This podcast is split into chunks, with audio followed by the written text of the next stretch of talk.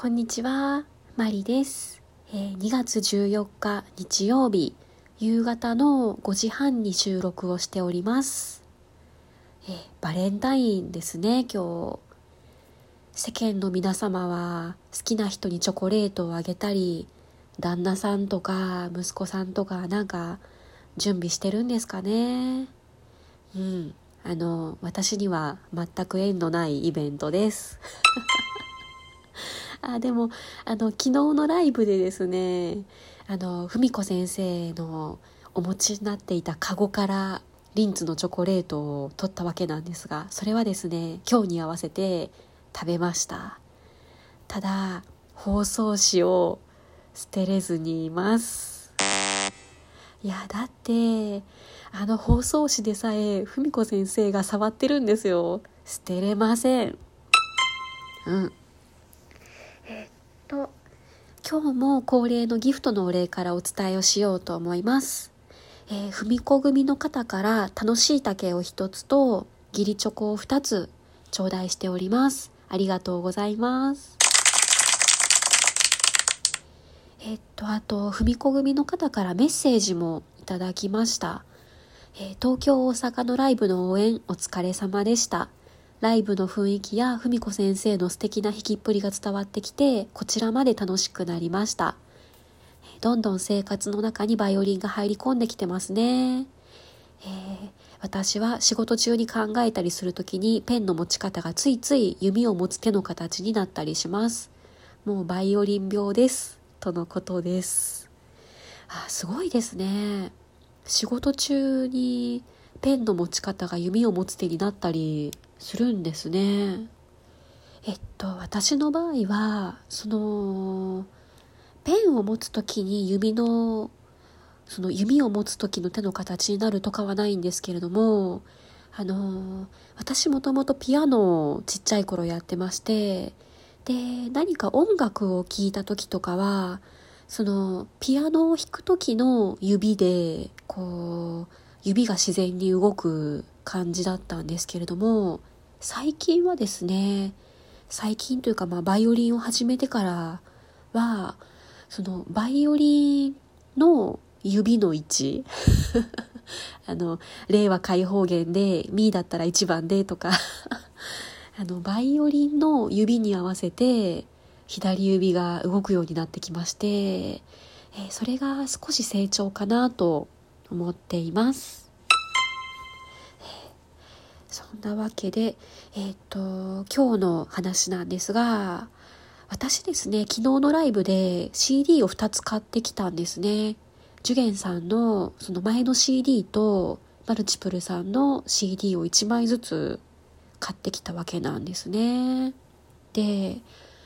まあ、あの、せっかく CD を買ってきたわけなんですけれども、うちであうちってその私の家で CD を聴こうとするとノートパソコンしかないんですよね。で、まあ、どうしてもその音が遠かったりちょっと音量を上げるとすぐに音割れしちゃったりしてああもっといい音で CD 聴きたいなって思っちゃったんですよね。まあただ今更 CD プレイヤー買うかって言われたら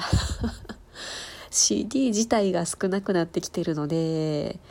まあ、そこまではいらないかなと思ってみたり、ちょっと考えているところです。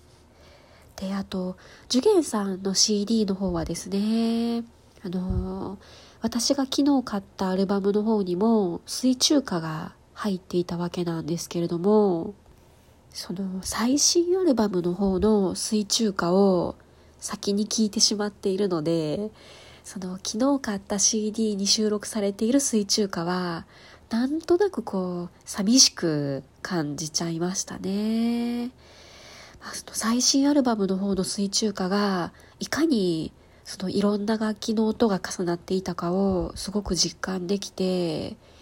もう同じ曲のはずなんですけど全くの別物に聞こえました。うんで、あと、今日はですね、えー、あの、本当はレッスンだった日なんです、今日。だった日って いや、そうなんですよ。あの、今月末で辞める方の音楽教室のレッスンがですね、本当は今日2時間入っていたはずなんです。で、まあ、あの、私のトークをずっと聞いてくださっている方は、あの、喋っていたので覚えているかもしれないんですけれども、先週ですかね、その、いつものカフェでレッスンの先生と会った時に、よく食べますねって言われたんですよね。で、そこで私もカチンってきて、もう残り2回のレッスンは行かないって心に決めてたわけなんですね。なので、まあ、あの昨日リマインドメールも来ていたわけなんですけれども今日のレッスンはですね欠席することにしてましたのであの音楽教室のそのインターネットの専用サイトみたいなのがありましてで今朝そこから欠席登録をしたわけです。いやこういうサイトがあると楽ですよね。その例えば電話して欠席を伝えないといけないとかだとあちなみになんでですかとか聞かれた時にいや先生嫌いなんでって言えないじゃないですか一応。そうなんですよ。そんなわけで今日レッスンは欠席していたわけなんですがでもバイオリンは弾きたいんですよせっかくの日曜日で、まあ、仕事もなくてその違うスケジュールもないのでやっぱりバイオリン弾きたかったんですね。でまあどこに行こうかなって考えましてそのいつもの貸しスタジオも一瞬考えたんですけどそのレッスンは欠席連絡をしておいてその同じ場所の貸しスタジオに行ってもし先生に会ったりでもしたらやっぱり気まずいなって思っちゃったんですよね。うん。そんなわけで今日は別の場所で朝練をしてきたんですね。なんと、えー、グランフロント大阪の島村楽器さんです。ひゃあ、聖地。私にとっての聖地。あのー、聖地の横のですね、え、グランドピアノのある部屋をレンタルしまして、今日はそこで練習行ってきました。あの、まあ、ピアノがあろうとなかろうと別にピアノ使わないので、ちっちゃい部屋で本当は良かったんですけど、その小さい方の電子ピアノのお部屋の方が空いてなかったんですね。でそのグランドピアノがある分少し料金も高かったんですけどまあでもあの練習できる方が私にとっては大事なのでもうほんの少しお値段高かったですけれどももうこれは必要経費です。うん。であのグランフロント大阪さんの島村楽器のレンタルスタジオといえばですね私あの今年の年始1月3日にですね、えー、実は同じようにグランフロントの島村楽器さんにそのレンタルスタジオで練習に行っていたわけなんですけれどもその時はですねあのスターバックスさんのキャラメルマキアートを手に持ったまま移動してもうカバンの中にキャラメルマキアートをぶちまけてしまいましてですね。ああそうなんですよ。でまああのカバンもダメになりましたしいろんなそのハンカチだとかバレッタとかああのペンも全部ダメになりましたし